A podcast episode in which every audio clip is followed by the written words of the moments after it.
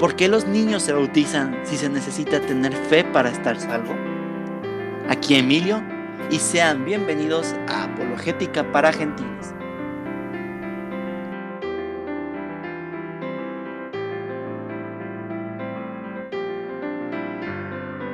Quiero ser consciente de lo que realmente soy.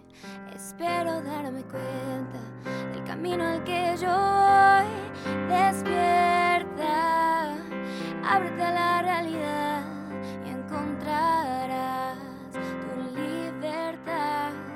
Encuentra, es posible, solo hay que buscar. Y así. En el programa del día de hoy vamos a responder dudas e inquietudes Felicidad. el autismo que fue el episodio pasado. Y para ello tenemos a dos invitados de lujo. Padre Tadeo, ¿cómo estamos? ¿Qué tal? Muy buenas días, tardes o noches, depende de la hora que nos estén escuchando. Es un gusto poder estar con ustedes una vez más. Rafa, ¿cómo estás? Muy bien, Emilio. ah, con un gustazo siempre de estar contigo, también ahora con el padre y con toda la audiencia. Nosotros seguimos a distancia debido a las medidas tomadas en precaución por el coronavirus. Si lo están escuchando en otra época donde no existe eso ya, pues vivimos una época donde fue una crisis, podríamos llamarle. Pues sí, una crisis sanitaria, una pandemia, como se dice. Sí, una epidemia de pandas. Pobres pandas. Muy bien, este, vamos iniciando con las preguntas. La primera pregunta que lancé fue, ¿por qué los niños se bautizan si se necesita tener fe para estar salvo? ¿Quién la quiere contestar? ¿Esa pregunta la hiciste tú, Emilio? No, las preguntas Ah. son anónimas. Ah, muy bien, perfecto. Simplemente fue el intro de- el- del programa. Ah, claro, es cierto, discúlpame. A mí me gustaría empezar, si Rafa me da permiso. Adelante. Es que es un tema que me gusta mucho y en esto tomo muchas cosas de Benedicto XVI, ¿sí? Ok. Porque es una pregunta típica que a veces a mí como sacerdote me hacen. Padre, ¿por qué no, o sea, por qué bautizar a los niños, bebés, y mejor no esperar a que crezcan y ellos decidan, pues, si quieren ser católicos o no? Sobre todo porque ya dijimos que el bautismo, una vez que se entra y se hace uno cuerpo de Cristo, no sale nunca. Ya no hay manera de dejar de ser cristiano. Entonces uno dice, oye, pues si es algo tan definitivo como un tatuaje, pues este, a lo mejor habríamos que, tendríamos que preguntarle al niño, ¿no? Entonces, hay varias maneras de responder a esta. La primera es una respuesta quizá más sencilla, más simple, que es la de, bueno, pues es que los padres dan a los niños muchísimas cosas que les vienen bien y no podemos esperar a que ellos decidan, ¿no? O sea, los papás deciden en qué colegio van a estar los niños, los papás deciden darle de comer al niño, pues, bueno, pues tú, si no, imagínate, deja, tú déjalo, pues a ver si él quiere comer, qué bueno, y si no, ni modo, y si no, que se espere a que esté más grande, pues no, ¿no? O, deciden, pues, a dónde van a vivir, cómo va a ser su habitación, no sé, mil cosas, ¿no? Entonces, pues también deciden la fe del muchacho, es lo lógico, ¿no? O sea, no, no hay ningún problema por, no hay ningún forzar a nadie, ¿no? Esa es una primera aproximación, quizá hay otras, pero hay una muy teológica que a mí me gusta mucho y creo que es producto de mal entender la fe en nuestro contexto contemporáneo. Entendemos la fe como una conquista personal intelectual. Es decir, como si dependiera de, o sea, de ser cristiano dependiera de mi decisión, ¿sí? Yo voy a decidir, voy a ver el budismo, voy a ver eh, pues tal otra denominación cristiana, veo el catolicismo, hago mi scorecard, ¿no? Veo ventajas y desventajas, digo, no, pues mira, esta es la que más me convence. Y es que eso no es la fe. Tan, tan, si pudiéramos poner musiquita ahorita tendría que sonar así, tensión. Efecto Eh, de sonido. Chan, chan. Sí, ¿por pero qué? todavía no tenemos esos efectos, así que hay que hacerlos así. No, no pasa nada. Chan, chan, chan. Pero la gran respuesta es porque la fe es un don. Y esta es la gran respuesta, ¿sí? La fe no es una conquista personal, porque incluso un adulto que se bautizara tendría que recibir la fe, no conquistarla a él, ¿sí? Ok. No podemos dejar que la gente sea grande y decida su fe, porque la fe no es algo que se decide, la fe es un don que se recibe. Y entonces lo que hacen los niños cuando se bautizan es recibir la fe de sus padres y sus padrinos. Si uno analiza el rito del bautismo, está lleno de eso, ¿sí? Son los papás los que ponen la fe del niño porque es un don. Y si un adulto se bautizara, también habría alguien que le estuviera dando ese don, la iglesia, un amigo, su padrino, etcétera. Vaya. Rafa, ¿tú quieres agregar algo? Sí, es que esto, esto resalta muy bien la idea de el, bautismo de infantes, resalta súper bien justo esta idea de la, de la fe como un don. O no solo la fe, lo que, lo que trae el bautismo además de la fe, que es el, digamos, el don del Espíritu Santo, la estar, el estado de gracia con Dios, en, en, palabras sencillas, la salvación, ¿no? Ok. Eso es un don, y es un don inmerecido para chicos y grandes.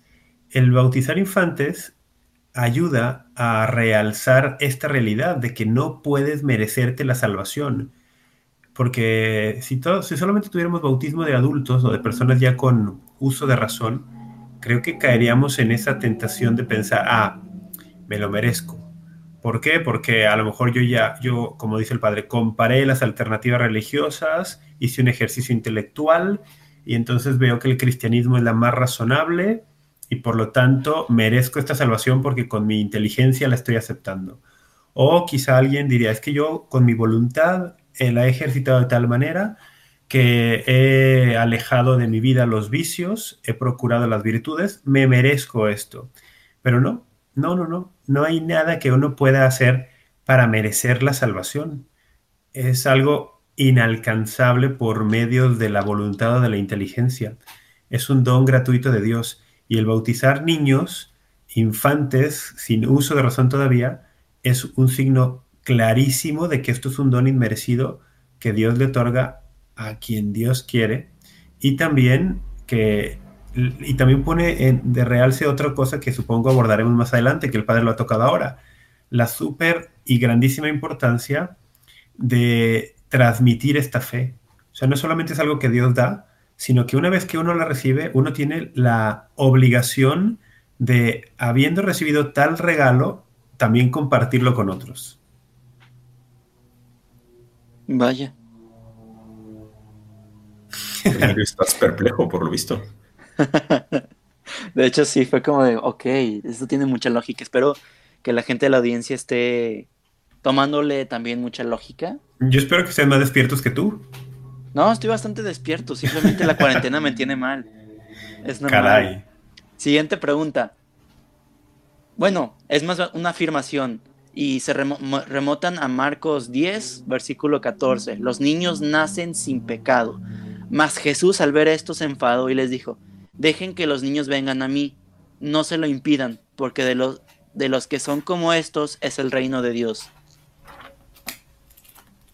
Ajá. Rafa. ¿Cuál, es la pregunta? ¿Si los niños tienen pecado? No, dicen que los que no se tienen que bautizar los niños porque nacen sin pecado. Ah, bien. Ciertamente nacen sin pecados eh, imputables a algo que hayan cometido ellos. Porque sí, uno cuando es embrión no comete ningún pecado. Y aquí regresamos a un tema que tocaba en el punto anterior. Para cometer un pecado, que se puede imputar a la persona, tiene que estar involucrada la inteligencia y la voluntad.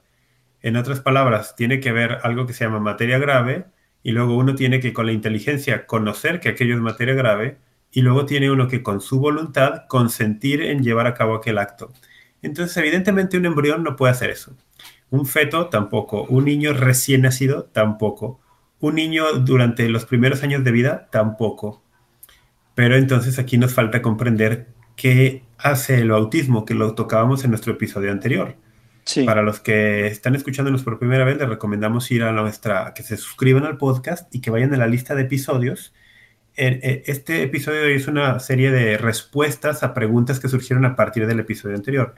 Pero en el episodio anterior ahondábamos en esta idea de que el bautismo es, eh, entre otras cosas, un regresar o un darle, mejor dicho, dotarle al alma de un recién nacido, en el caso del bautismo de infantes, con la gracia o la gracia divina con la que no naces. Eh, ¿Por qué no nacemos con la gracia divina? Pues por la caída, por el pecado original que expulsó del alma la gracia, la gracia santificante. Entonces lo, decíamos que el pecado original más que ser una mancha era una carencia, una ausencia de gracia y lo que el bautismo viene es a darte esa gracia. Entonces, no se los damos a los niños porque tengan pecados que hayan cometido, sino para darles esa gracia con la que no nacen. No sé si lo hice muy complicado y era más simple, perdón. Pues no, yo lo entendí como que les estabas continuando con ese regalo, que nacen sin esa participación y tú ayudas a que participen de, ¿no? Em, sí, sí, de alguna manera, sí. en el fondo, en el fondo es tocar la doctrina del pecado original, que es una de las doctrinas de fe en la Iglesia Católica. O sea, que todos los hombres nacen con un pecado, lo dice el catecismo, contraído, no cometido. ¿eh? Sí. Y por eso eh, no es porque tengan culpa, sino porque al ser humano, ya lo explicamos algo ya el podcast pasado, pero al ser humano pues viene con, esa, con ese defecto, por así decirlo, que es sanable y que incluso es todavía mejorable. O sea, lo que hace el bautismo es incorporarnos a Cristo y dejarnos todavía mejor. ¿eh? Eh, pero sí, sí, o sea, creo que tendríamos que hacer toda una exégesis más clara de ese pasaje porque es evidente que el resto, en el resto de la doctrina queda clarísimo que hay un pecado original que necesita ser redimido. De hecho, vamos a tener un episodio que hablemos específicamente de la caída y el pecado original. Ah, muy bien. Sí, no pues es que varios, porque es un tema extenso. Así es. Muy bien. Bien. lo es. Entonces, ¿es válido el bautismo fuera de la Iglesia Católica? ¿Quién lo toma? Uh, uh, es una pregunta más complicada. Sí. Eh, sí puede ser válido. ¿Por qué? ¿Por qué? Porque en realidad el bautismo lo que nos hace es que le incorpora a la iglesia de Cristo. ¿eh? Ahora, y entonces la iglesia católica, ¿qué show? Bueno, para esto se utiliza una fórmula que, que dice así. La iglesia católica, la iglesia de Cristo subsiste plenamente en la iglesia católica. ¿Qué es esto? Que actualmente hay varias iglesias cristianas, ¿sí? todas las que a fin de cuentas están derivadas de la Iglesia de Cristo y del catolicismo, vamos a decirlo, ¿sí? Eh, entonces, las iglesias derivadas del catolicismo siguen siendo iglesias cristianas siempre y cuando no hayan dejado algunas cosas, ahorita explicamos eso, y entonces la única que sigue subsistiendo con todos los elementos es la iglesia católica. Por eso ahorita decir, la iglesia de Cristo es la iglesia católica, sí, pero también caben en menor medida, vamos a decir así, no en plenitud, otras iglesias cristianas, como pudieran ser luteranos, como pudieran ser anglicanos, ¿sí? Eh, ¿Por qué? Porque ellos no, han, no dejan de tener algunos elementos de conexión con Cristo, ¿sí? Por su fundación, por su... Pero, como han cambiado ciertas cosas, se han alejado de esta plena comunión. Por lo tanto, en esas iglesias, el bautismo es válido. Para decirlo en modo sencillo, si un anglicano fue eh, bautizado bien, como debe ser, ¿sí? O sea, en nombre del Padre, Hijo y del Espíritu Santo, en la iglesia anglicana y después... con agua, y con agua. Esa, y con agua, o sea, con los elementos bien, como ordinariamente se hace. Y luego él quiere hacerse católico, no necesita volver a bautizarse, simplemente hace un acto de adhesión a la fe católica plena y ya está, porque no puede bautizarse dos veces. En cambio, si es de otras religiones, algunas que aparentemente son cristianas y no lo son, les denominaríamos, sectas, pero eso son un poco feo, pero, pero ellos sí tendrían que volver a bautizarse, ¿no? Pero los que son, parten de estas iglesias cristianas que se han separado de la iglesia católica y que mantienen los elementos, algunos elementos de, la apostolicidad, o bueno, la apostolicidad no, pero algunos elementos de la doctrina fundamentales, eh, su bautismo sigue siendo válido. Sí, por norma general, la Iglesia Católica reconocerá como válido el bautismo en alguna comunidad cristiana eh, si esta comunidad mantiene dos creencias fundamentales. Una de ellas, que Dios es trino, es decir, que Dios es Trinidad. Y dos, que la segunda persona de la Trinidad se ha encarnado y que por lo tanto Jesucristo es plenamente Dios y plenamente hombre. Así es. Sí, por norma general, si una comunidad cristiana mantiene estas dos creencias y tiene en sus prácticas el bautismo, eh, la iglesia tenderá a reconocerlo como válido, aunque la iglesia lo tiene que estudiar cada caso, ¿no? Hay unos que ya están muy claros, como usted decía, padre, eh, los anglicanos, los luteranos, los presbiterianos, ok, eso está bastante claro, ¿no? Pero luego va habiendo algunos que ya se tienen que estudiar. Y también hay unos, como usted bien dice, el caso de algunas sectas, que claramente es un bautismo considerado inválido por nosotros los católicos, por ejemplo, los testigos de Jehová, Así es. En, en, virtud de que ellos niegan la Trinidad y niegan la divinidad de Cristo, empezando por ahí. Así, totalmente. Entonces, sí puede haber bautismo válido fuera, pero el, no en todos los casos. Y hay un documento en la página web de la, eh, no, creo que es de la Conferencia Episcopal Mexicana, en la que hay un listado amplísimo, ¿eh? son muchas hojas, donde dicen qué bautismos se consideran válidos y cuáles no. Obviamente esto pues, se tiene que ir actualizando, pero es una referencia. Por si alguien tiene duda, pues la puede ir a buscar ahí. Sí. Padre, y aquí hablando de este tema, el, usted dice, cuando alguien viene de estos, de alguna de estas comunidades y quiere integrarse plenamente en la Iglesia Católica, no se le vuelve a bautizar. No. Pero en algunos casos se hará una especie de complemento del ritual del bautismo. No, ese complemento sería más bien la esa plena adhesión. Bueno, obviamente si no ha recibido ese sacramento, pues sí, clarísimamente, ¿verdad? Porque en otras religiones, en otras denominaciones cristianas no hay confirmación. Pero, pero no, no, no se, no se completa el bautismo. El bautismo fue validísimo. Porque Me refiero por, por aquello de que en el rito católico no solamente implica el ritual Ah, ya, tú dices por las funciones. y las funciones, etc. Fíjate que no, nunca he estado en una, también tengo que confesarlo, ¿verdad? Sé que existe esa plena adhesión, pero me parece que no hace falta, mm. porque realmente lo esencial del bautismo es lo del agua y la forma. Sí, lo demás podría obviarse en casos de extrema necesidad, por ejemplo, y ya está. Yo lo, yo lo, se me ocurrió la verdad la pregunta por el, porque sé de algún caso, por ejemplo, de algún niño en un hospital recién nacido que está gravísimo y entonces le bautiza el médico, la enfermera y su mamá, ¿no? Ah, sí, y luego ahí sí hacen una cosa para completarlo. Sí, lo pasa es un caso distinto. Ya. Es un caso distinto porque es un, bautismo que se realiza en caso de emergencia y después se completa el rito si es posible. en este caso es distinto porque es un bautismo que fue válido y, y, que ahora lo que necesita es simplemente hacer esa plena adhesión a la fe, a la unidad de la iglesia. Entonces, pero no lo sé.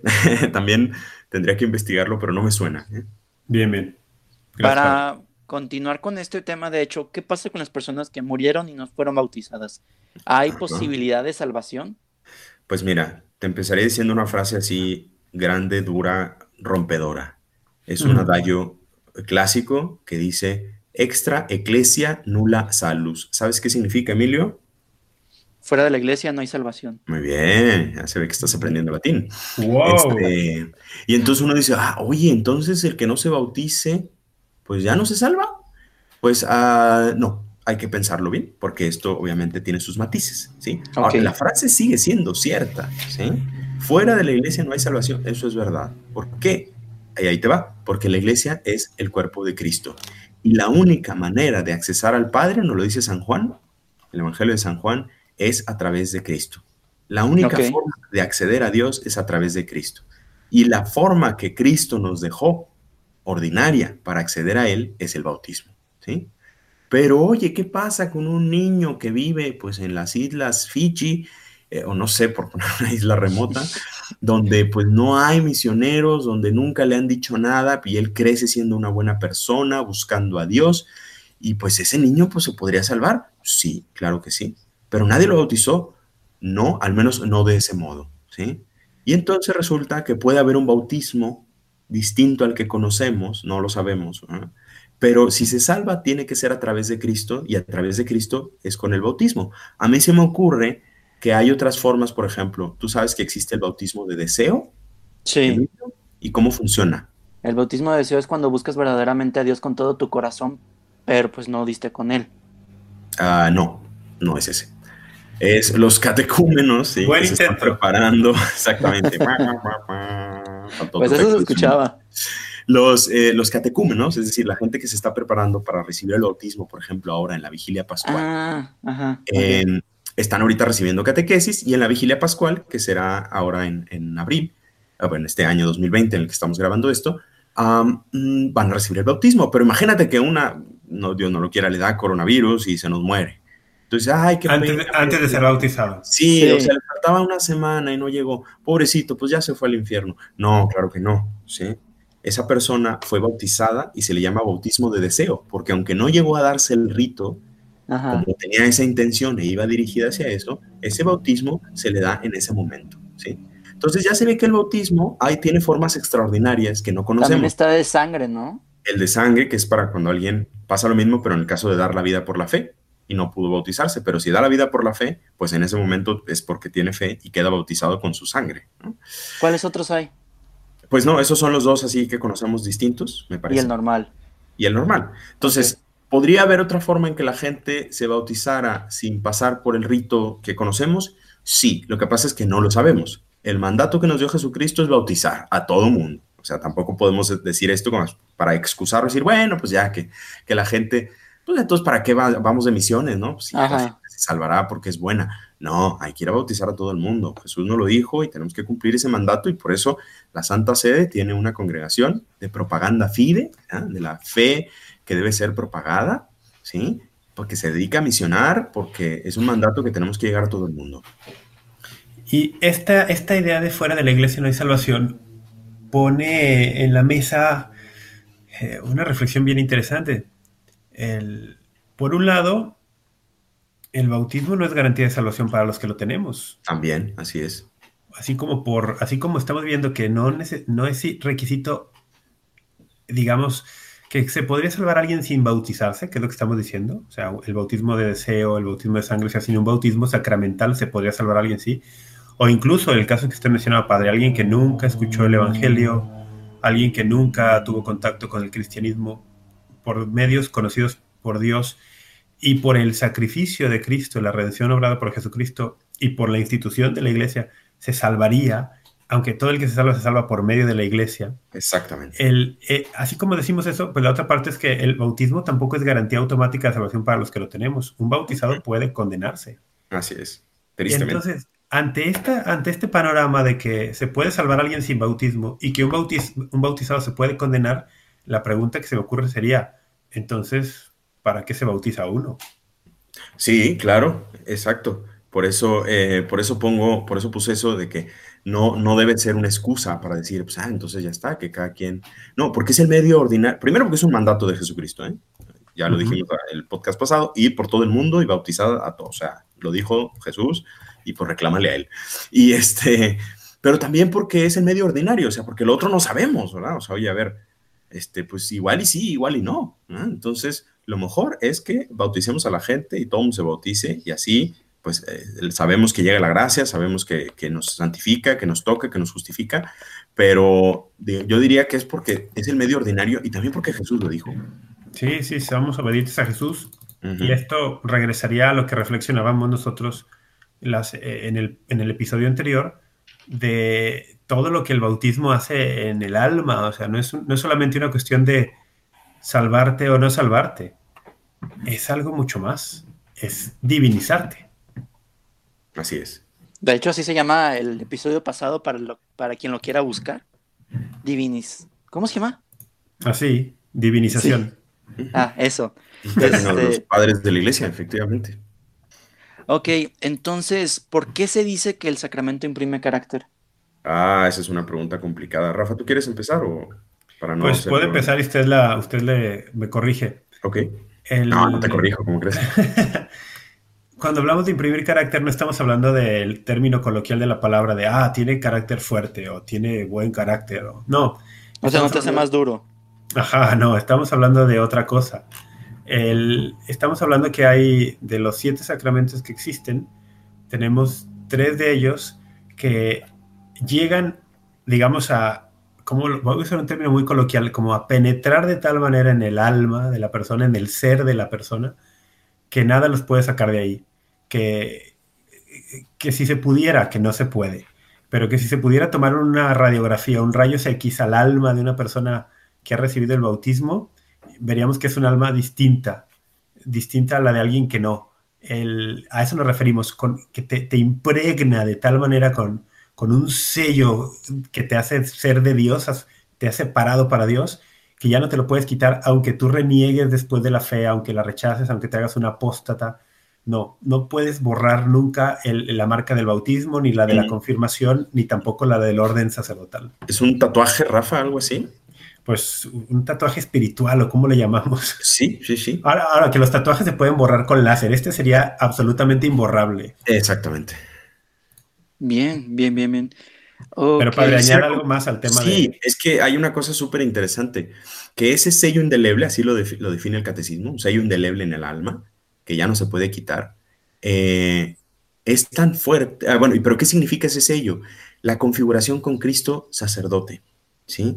Y esto es muy importante porque la gente también lo, lo, suele no saber. Otra cosa que, típica cosa que nunca te han dicho, tan tan, es que tú eres sacerdote si estás bautizado. ¿De verdad, padre? Sí. Sí, o sea, eh, todos los fieles laicos bautizados son sacerdotes, un sacerdocio que se llama sacerdocio común, que no es igual que el que tengo yo, que llevo un alzacuellos, y el mío se llama sacerdocio ministerial, porque he recibido el sacramento del orden. ¿sí? ¿Y qué, ¿Y qué significa eso? Pues que ustedes, todo fiel bautizado es sacerdote. ¿Qué significa eso? Que puede ofrecer sacrificios, que está capacitado para el culto, así dice. O sea, un, no bautizado no podría participar del culto, no digo que no pueda ir, ¿eh? pero no puede participar de él como la misa, como ya veremos, como... Eh, y, antes los, los no bautizados que iban a misa iban a la mitad de la misa y cuando empezaba ya la liturgia eucarística, que es la parte donde se metían así a fondo, pues les decían adiós, eh, les decían las cosas santas para los santos, así que muchachos, ustedes todavía no, chao. Y se iban por fuera. Okay. ahorita ya no hacemos eso por obvias razones, pero eh, digo, no pasa nada. Pero es, es, la radicalidad de la cosa, es decir, tú si no eres sacerdote no puedes ofrecerle nada a Dios, ni decir, oye, yo le voy a ofrecer ahorita en la cuaresma no comer chocolates, pues no, no le podrías ofrecer eso. Yo le voy a ofrecer una hora de trabajo, le voy a ofrecer escuchar este podcast, le voy a ofrecer eh, la película que estoy viendo, le voy a ofrecer el café que me voy a tomar con fulanita. No podrías ofrecérselo si no fuera sacerdote, porque solo los sacerdotes ofrecen sacrificios. Que de hecho esa es la, como una definición básica del sacerdote, ¿no? El sacerdote es el que ofrece un sacrificio. En todas las la carta, en la carta a los romanos, en el capítulo 12, eh, en el versículo 1, San Pablo dice, los exhorto hermanos por el amor de Dios, a que se ofrezcan ustedes mismos como un sacrificio vivo, santo y agradable a Dios. Ese será su culto espiritual. Y esa, es que esa eh, es un versículo espectacular. Espectacular. así es, ahí es donde se está. Y hay otro, otro en, la carta de San Pedro también, me parece que en la, la segunda de Pedro, donde habla también de ese culto espiritual, de ofrecer toda nuestra vida a Dios. Eso se conectará con la Santa Misa, ¿eh? Por eso en la Santa Misa vamos a participar, porque somos sacerdotes. Pero también lo podemos ver desde el punto de vista de que eh, precisamente como ese carácter me configura con Cristo sacerdote, pues entonces ya puedo yo ofrecer cosas a Dios. ¿Cuál será la diferencia, Emilio, entre tu sacerdocio común y mi sacerdocio ministerial? ¿Te es pregunta o es para que continúe? Te pregunto, te pregunto. Ah, pues que ustedes pueden hacer la... Ah, ¿Cómo se dice? Consagración. Consagración del pan y el vino. y puedo perdonar los pecados. Yo no, pero en nombre de Cristo. sí. sí. Así es. Y, entonces, ¿sí son diferentes o es el mismo sacerdocio? Es elevado, creo. Hablaremos de eso en el en cuando toquemos ese sacramento en especial. Sí, sí, porque en el, la diferencia, padre, dígame si está bien esto. La diferencia entre el sacerdocio común bautismal y el sacerdocio ministerial no es una diferencia de grado, sino una diferencia de naturaleza. Así es, sí. No, solamente de grado, no tanto un grado, sino esencial, así es. Ajá, o sea, no es como que, ah, está dos rayitas arriba. No, no, es, otro tipo de sacerdocio. Exactamente, exacto. Que me, que me da la capacidad de hacer eso. pero, pero sigue siendo, pero, ah, perdón, Rafa, simplemente. No, no, siga, siga. Solo hay un sacerdocio, el de Cristo. Todos participamos de él. Exactamente. Esa es la, esa es la, desde ese punto de vista, sí es el mismo sacerdocio, el de Cristo. Ok. Para cerrar, pregunta rápida. Mm. ¿Por qué no nos bautizamos como Jesús en el río? Pues. Y lo hacemos en un bautisterio. Sí, Rafa. Hay, algunos que dicen, Jesús se bautizó en un río a los 30 años. Pues entonces tendríamos todos que hacerlo igual. Pues no, porque de entrada, si queremos ser así de radicales, tendríamos que irnos al río Jordán, además, ¿no? Y solamente cuando tengamos 30 años, y si queremos ser radicales, pues solamente los hombres podrían ser bautizados, las mujeres no, porque Jesús era un hombre. Y tenemos que traer y tendrías que ser un hombre además judío y tendrías que, o sea, si lo llevamos, podemos llevarlo al extremo ridículo, ¿no? el, el, Señor dijo bautícense y nunca dijo que para esto tienen que sumergirse en un río, no, no, no. El requisito es agua, fe y agua. Bueno, el requisito material es agua.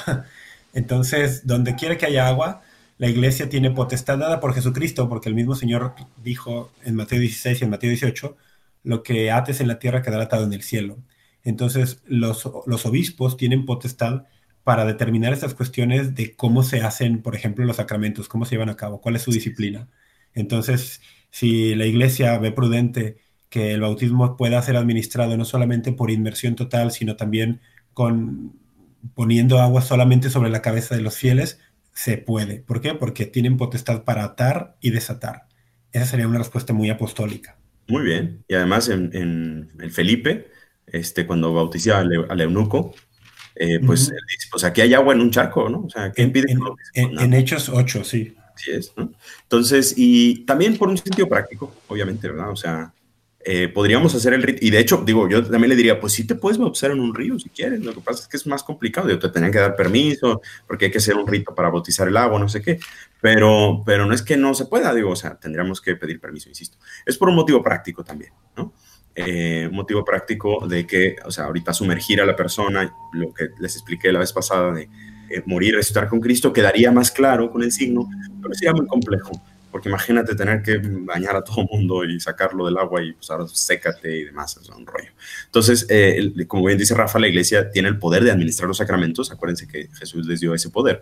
Y entonces eh, el magisterio de la iglesia y la tradición ha ido configurando el modo, aunque puede cambiar, ha cambiado a lo largo del tiempo. Ok, perfecto. ¿Algo más que quieran agregar? Pues yo quisiera, no bueno, padre, usted quiere agregar algo más del bautismo, porque yo quisiera hacer aprovechar el tema y algo que mencionó ahorita usted, padre, para continuando en medio de esta epidemia, aunque esto es atemporal, pero... Adelante, los que nos escuchen a diario. Es que algo decía, padre, de el bautismo nos habilita como sacerdotes para unirnos al sacrificio de la misa. Así es. En, muchas diócesis de los países que estamos siendo afectados por el coronavirus, los obispos están tomando algunas medidas, por ejemplo, de suspender la celebración pública de la misa, que es decir, la misa sin fieles, pero sacerdotes seguirán celebrando la misa. Claro, es importantísimo. Es importante saber que los fieles, aunque no vayamos físicamente al, recinto del templo donde se celebra la misa, podemos unirnos y estamos unidos en ese sacrificio. ¿Cómo es eso? Por supuesto, así es. Obviamente en caso de necesidad, digo, no es como que uno diga, ah, pues entonces ya no voy a ir a misa.